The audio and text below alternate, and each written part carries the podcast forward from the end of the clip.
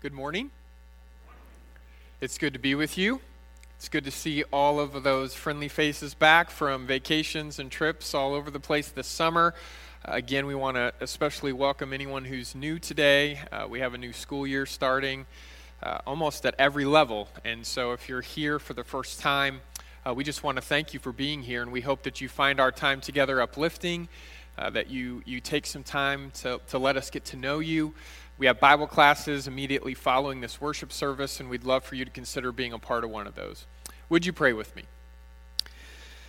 God, as we gather together as your people, we thank you for all that you've done and all that you're going to do. We thank you for what you ask us to be a part of.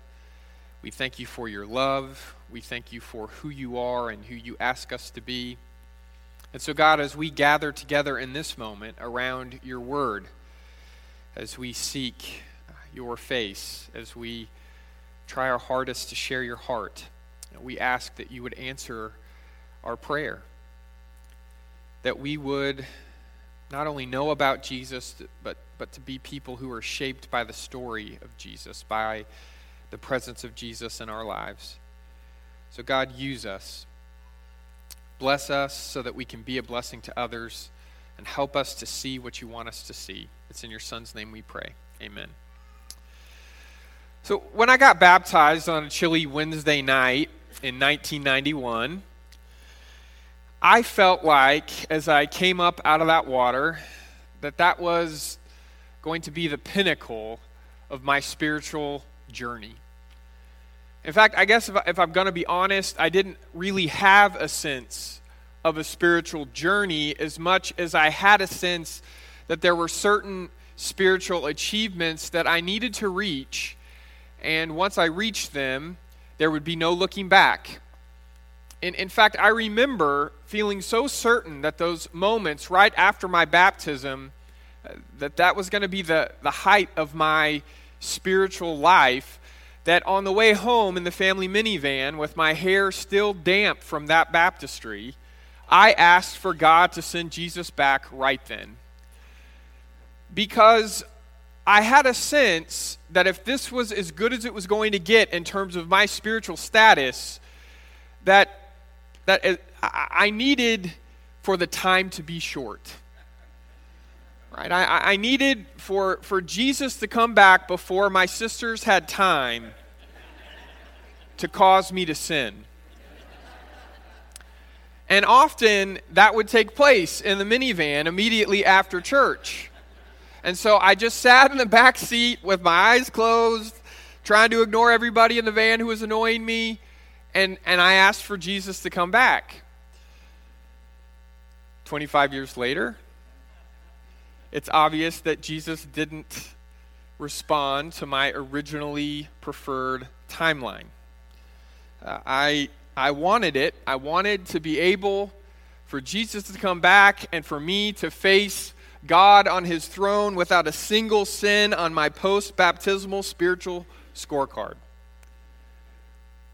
But time passed. And as I had suspected, when it came to moral perfection, time was not my friend. Time was my enemy. I didn't have, as I look back, I was 12 years old. I knew there were certain things. I knew there was kind of this checklist, and I wanted to check things off in order and as fast but as responsibly as I could, but I would never have used the word or the idea of journey. I didn't see my baptism as a starting place. I saw it as the ending point. That basically beyond that, I was going to be trying to hit pause on my spiritual life, on my moral life, that I was going to try to assume a holding pattern, waiting for that moment when I would hear the trumpet sound and I would know that I had made it. And I was terrified at the thought that in the meantime, I might accidentally do something that would cause me to not be saved and not realize it.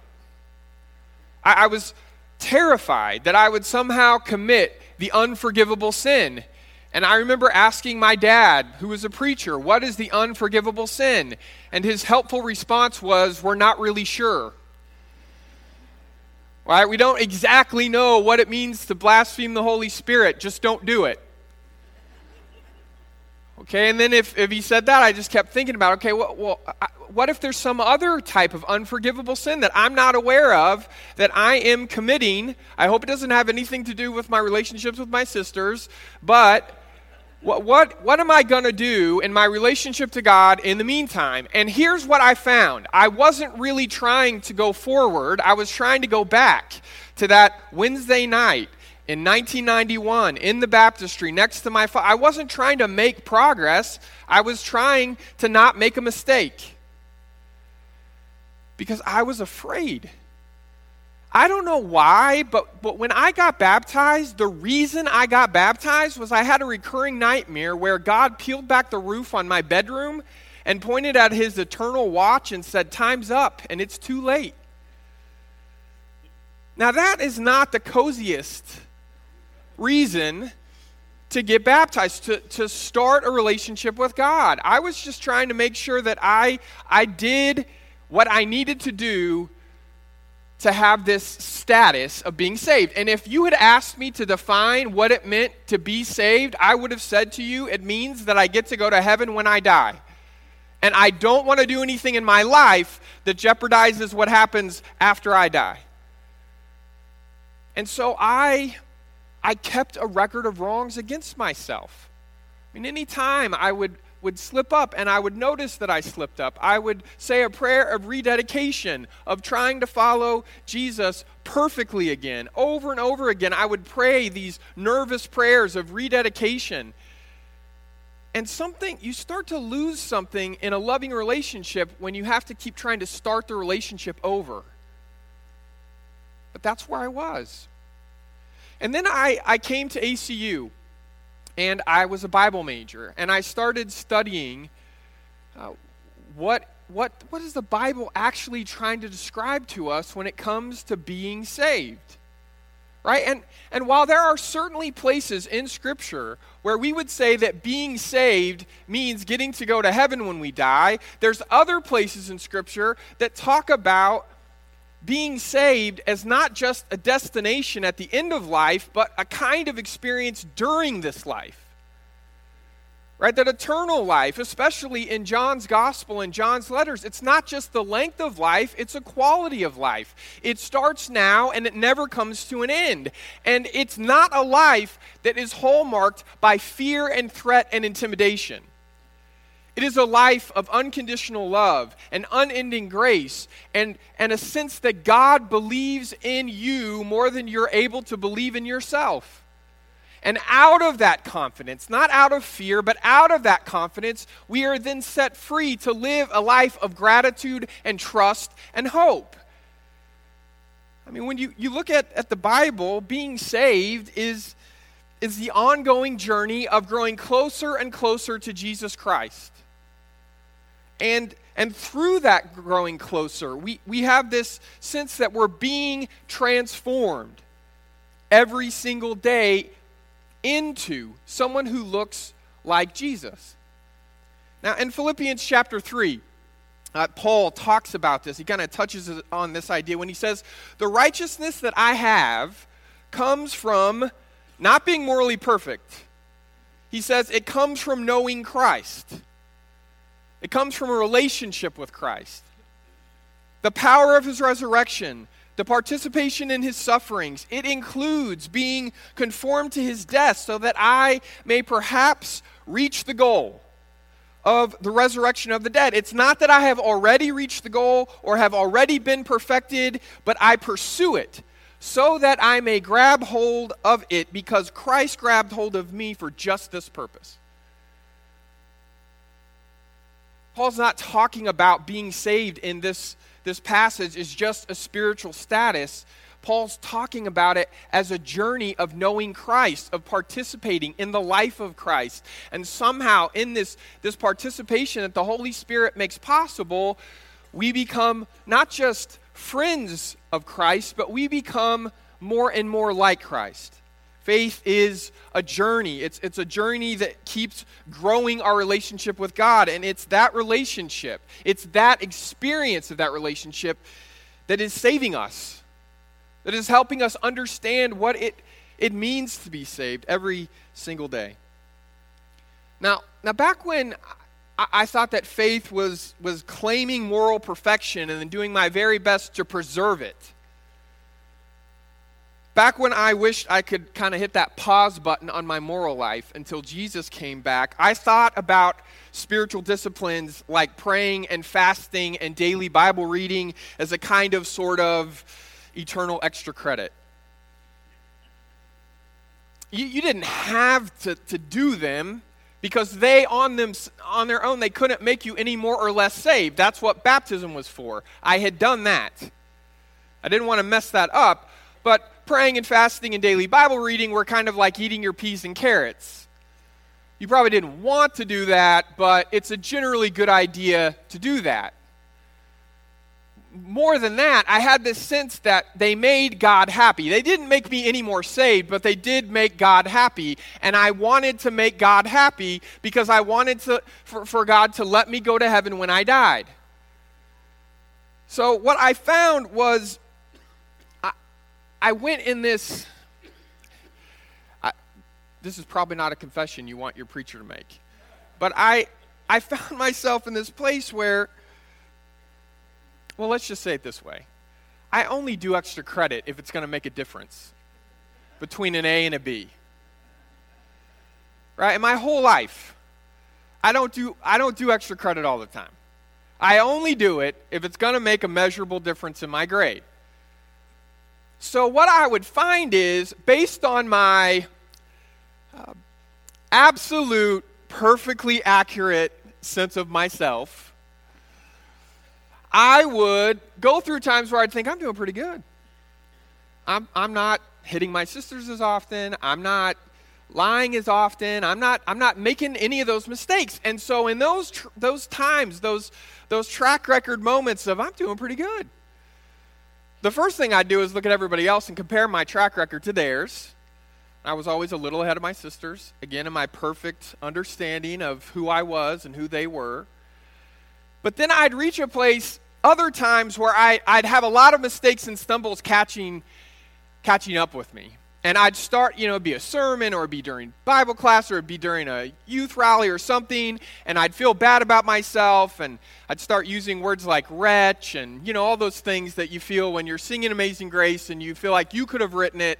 And so then I would think, goodness, I hope Judgment Day is not tomorrow. I need a little bit of time here to make God happy again, so now I'm going to start fasting and praying and reading my Bible every single day. And maybe if I do that enough, and there's enough lag time between me messing up and Jesus coming back, and God got up on the right side of the bed that day, he's going to look at my track record of extra credit, and he's going to say, well, you're not perfect. You're not even as good as I want you to be, but you did try really hard over here in this extra credit column, so I guess I'll let you in.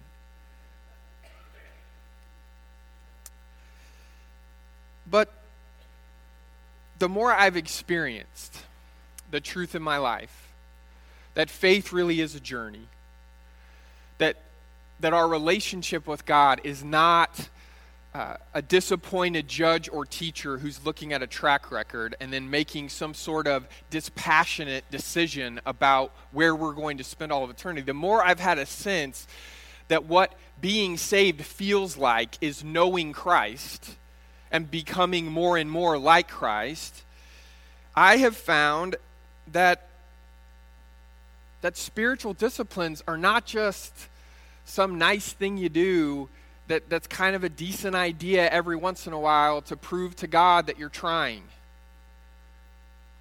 Now, spiritual disciplines are a really important way that you and we can open ourselves up to letting God do whatever it is God wants to do in us and with us and through us.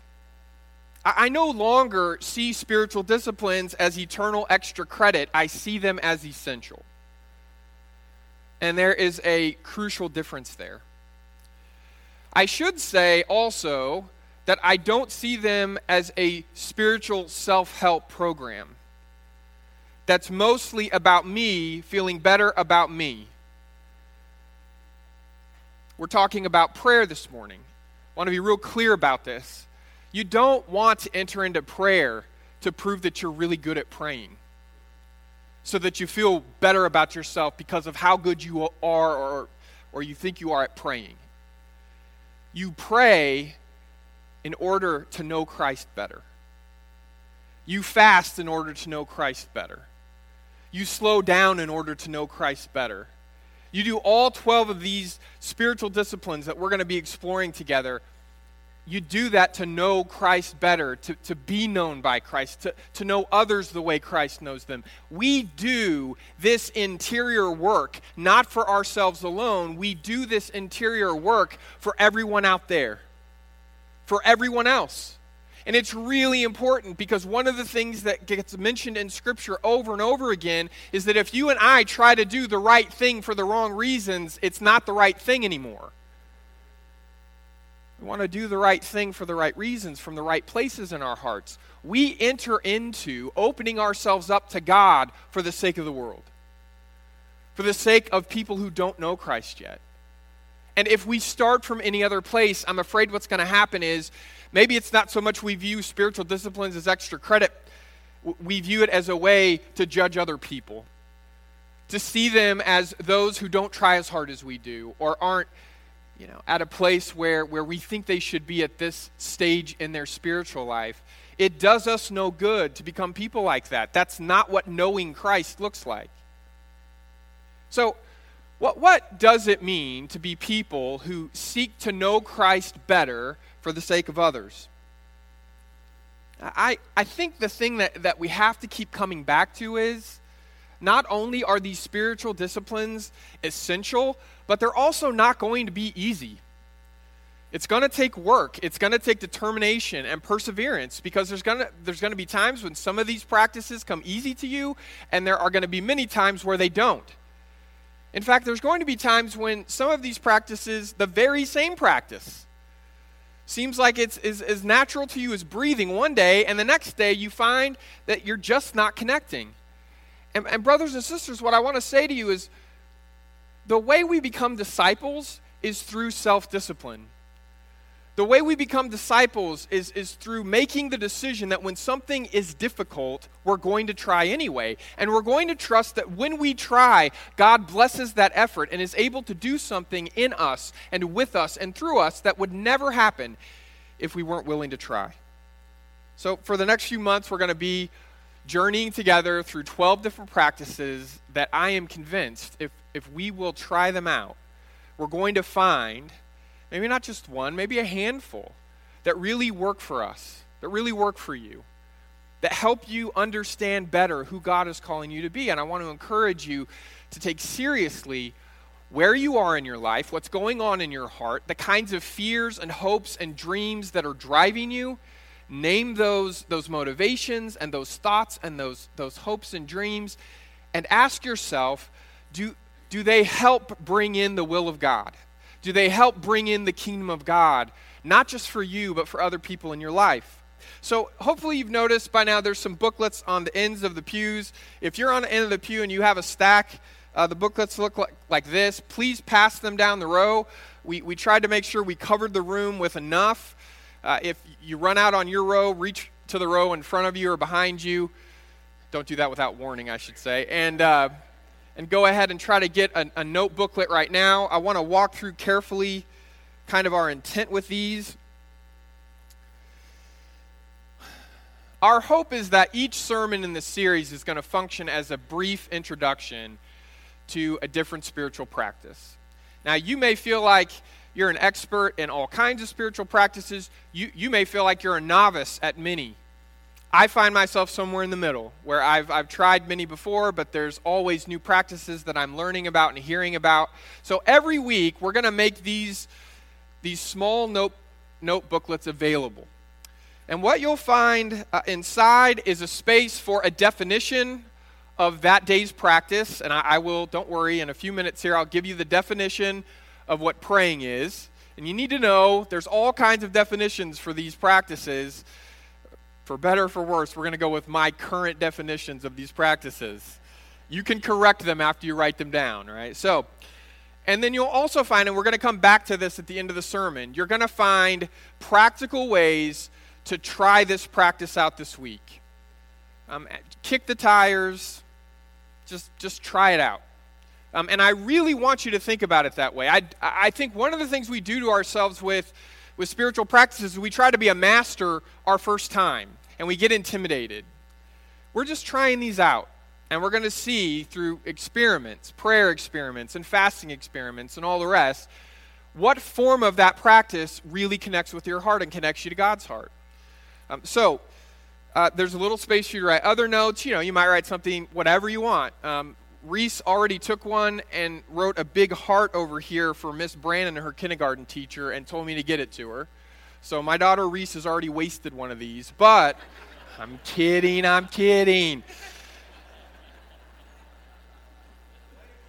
Way to go, Reese. So what we're hoping is at the end of this series, you're going to have a little booklet of notes that you've taken and a basic definition of all these different practices, and maybe a couple years from now when we're past this series and you want to re-engage something, you've got the resources in your hand to do that. So I hope you take those in the spirit they're given. Open your Bibles up to 1 Kings chapter 19, verse 9.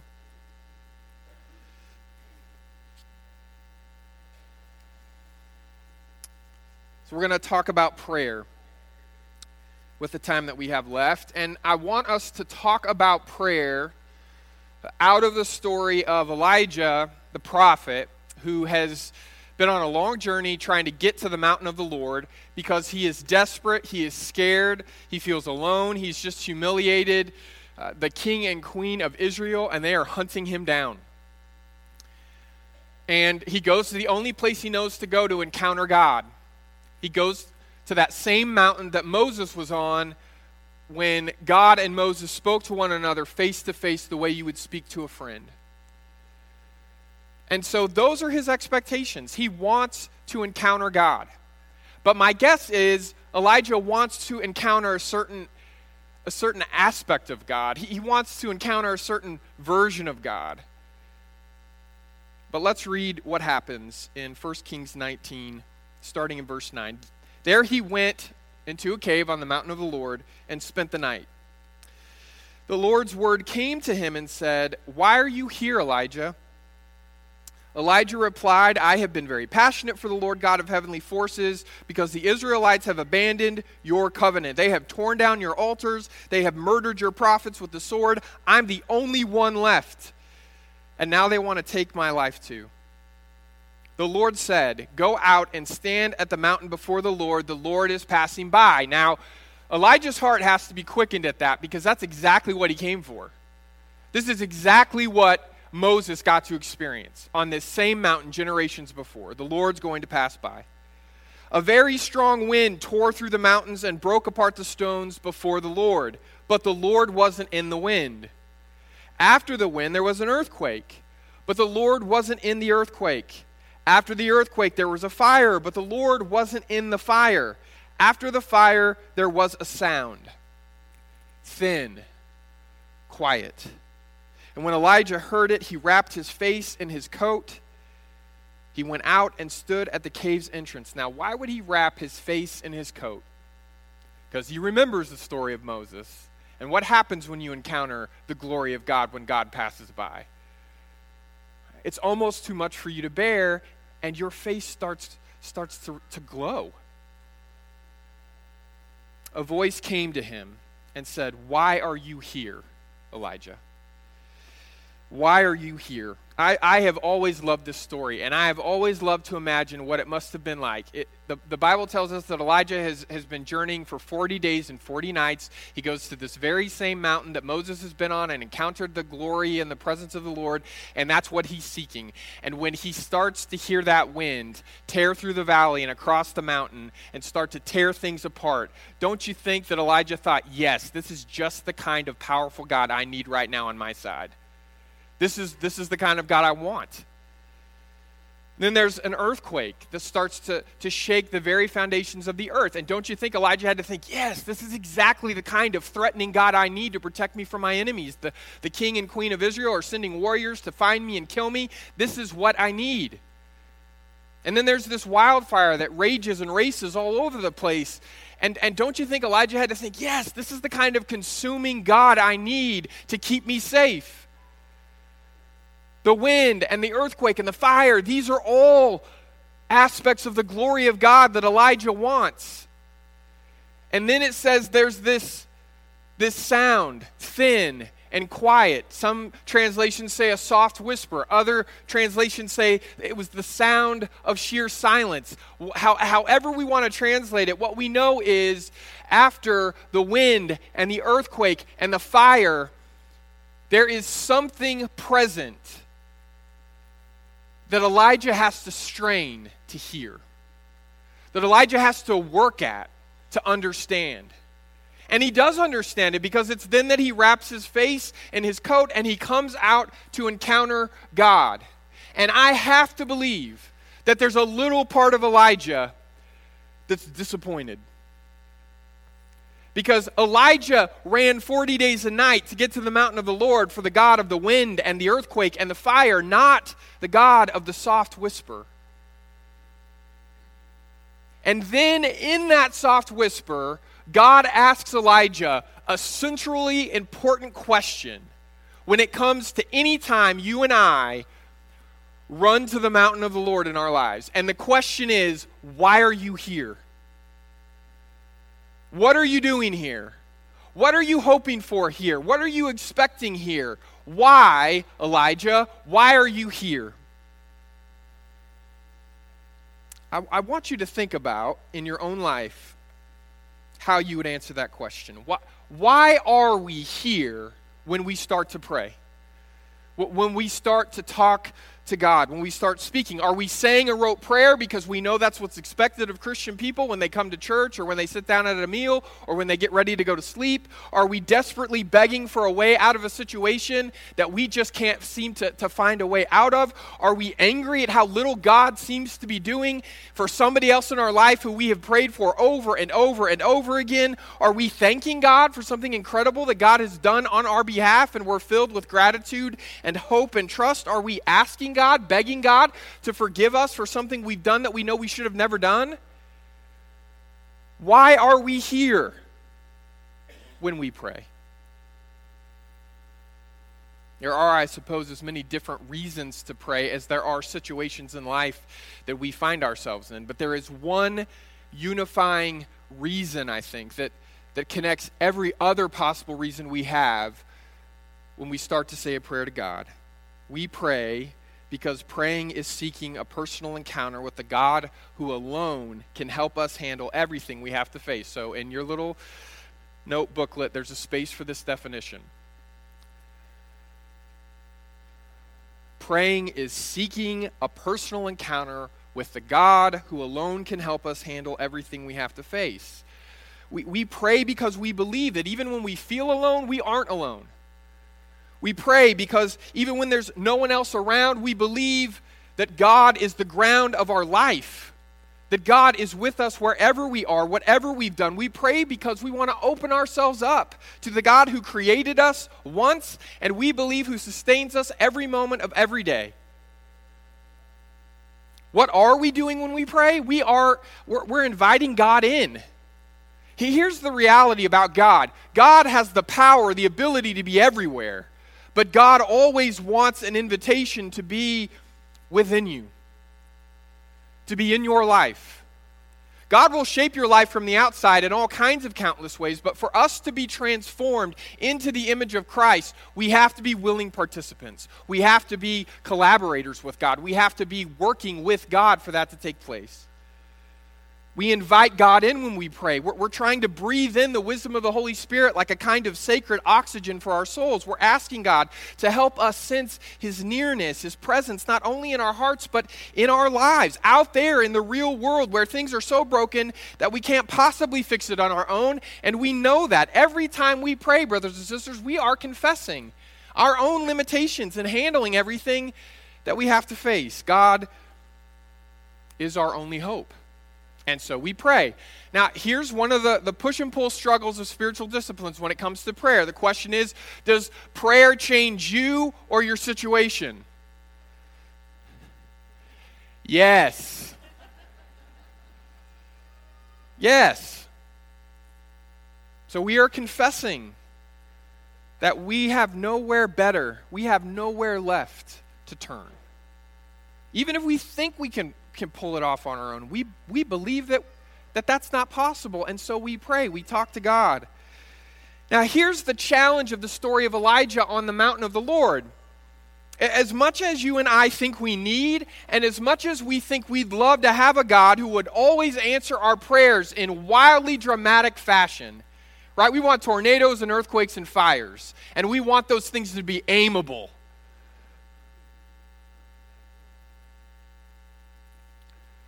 As much as we think we need that, as much as we think we would love that kind of God, the God we actually have, the God we actually need, is a God who most often reveals his loving, caring, gentle presence in our lives through the sound of a whisper. That's the God we have, a God who shows up and speaks to us in quiet ways that we have to work. We have to struggle at times to see and hear and encounter. We have to focus carefully if we're going to experience God at all. It's true for Elijah, and I believe that it's true for us as well. Now, here's the other struggle when it comes to prayer. Even though the uniting drive behind our prayers is this kind of soul deep desire to have a personal encounter with God where we talk to God, a good, healthy prayer life doesn't only involve talking to God. It doesn't only involve talking at God. Prayer is not a presentation to get what you want. It's a conversation. And conversations, in my experience, always have give and take. There's a space where I'm speaking, but then there's always a space where I'm trying to listen. I'm trying to let the other person say whatever it is they're going to say. If the primary place you have learned how to pray is by listening to the kinds of prayers we say in worship on Sunday morning, you have never probably seen somebody model often the space to listen when they pray.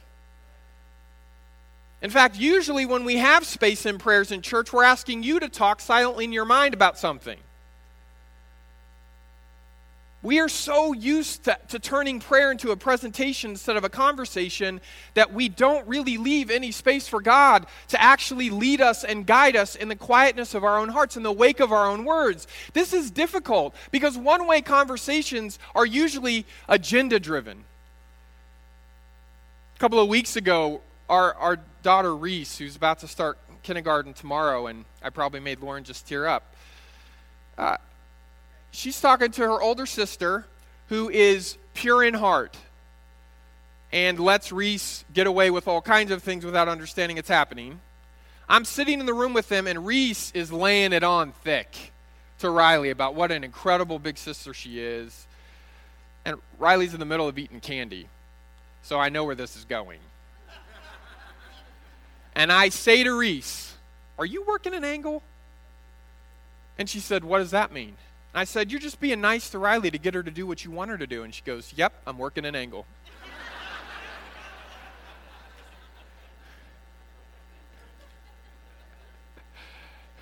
Sometimes I'm worried that when we're praying, we're working an angle. That's not a conversation. And so we have to make the difficult decision to learn how to be quiet when we pray. To be quiet in God's presence, we have to learn how to wait on God's response. Isn't it interesting that Elijah's prayer is, "Save me, protect me"? And he might have misinterpreted God's response to that prayer if he had gone too quickly with the fire or the earthquake or the wind.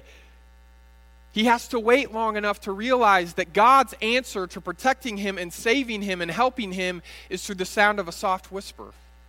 Through the partnership of God saying, you may feel alone, but you're not alone. And you may feel like you're vulnerable and no one's going to protect you, but I'm here with you.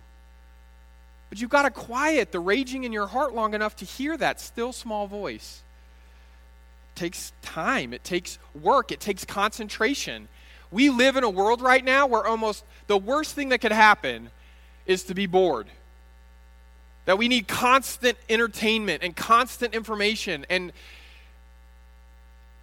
the second that it gets quiet, we start to tap our feet and we start to feel like something's wrong. and something is wrong because we're scared because we've been running from the quiet. And we know that when it gets quiet, we're going to think thoughts and we're going to have regrets and we're going to have hopes and we're going to have all kinds of things that come to the surface of our heart in that silence that we would rather not deal with. And yet, what if God's trying to say something really vital and important to us about those struggles, about those thoughts that we're running from? Christian author Henry Nouwen says it this way: prayerful listening begins with a time and a place for God and God alone. If we really believe not only that God exists, but also that God is actively present in our lives, healing, teaching, and guiding, we need to set aside a time and space to give God our undivided attention. This kind of listening prayer is a way of life that allows you to open your hands to God's promises and find hope for yourself, your neighbor, and your world. You will encounter God not only in the small voice and the soft breeze, but also in the midst of the world and in your own heart. Faith isn't just a set of ideas we believe. It's a journey, and being saved isn't just our spiritual status, brothers and sisters. Being saved is what it feels like to live in the gracious, unending presence of a God who loves you more than you know how to love yourself. Spiritual practices are not eternal extra credit. They're essential. And praying isn't just about getting God to do exactly what we tell God to do. Praying is about a personal encounter with God where we not only confess our own limitations through our words, but we listen and we watch and we wait and trust and in hope that God always does what is best. Even if it's hard to understand, even if it's hard at times for us to see and hear, we trust that we have a good, good Father who cares for us and always gives us not what we want, but what we need. The one answer to prayer that you and I need more than any other answer to prayer is not for God to do something for us, but for God to do something in us and with us and through us. The answer to prayer you and I need is not really God's activity, it's God's presence. And do we really believe that? Or are we left wanting more? Now, if you'll look at the note booklet one last time, you'll notice that there are 5 prayer experiments that are intended to help you this week take this sermon a little further.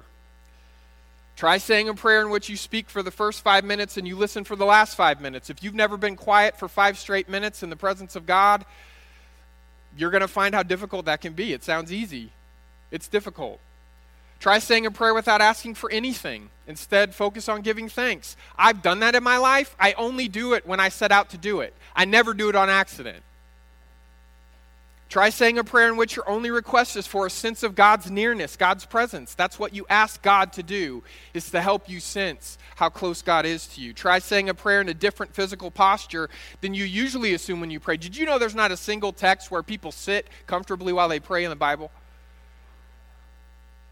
It talks about them standing with their hands raised. It talks about them laying flat on the ground in the presence of the King of the universe. It talks about posture when people pray. I don't remember them sitting on padded chairs. Maybe the physical posture change would do something.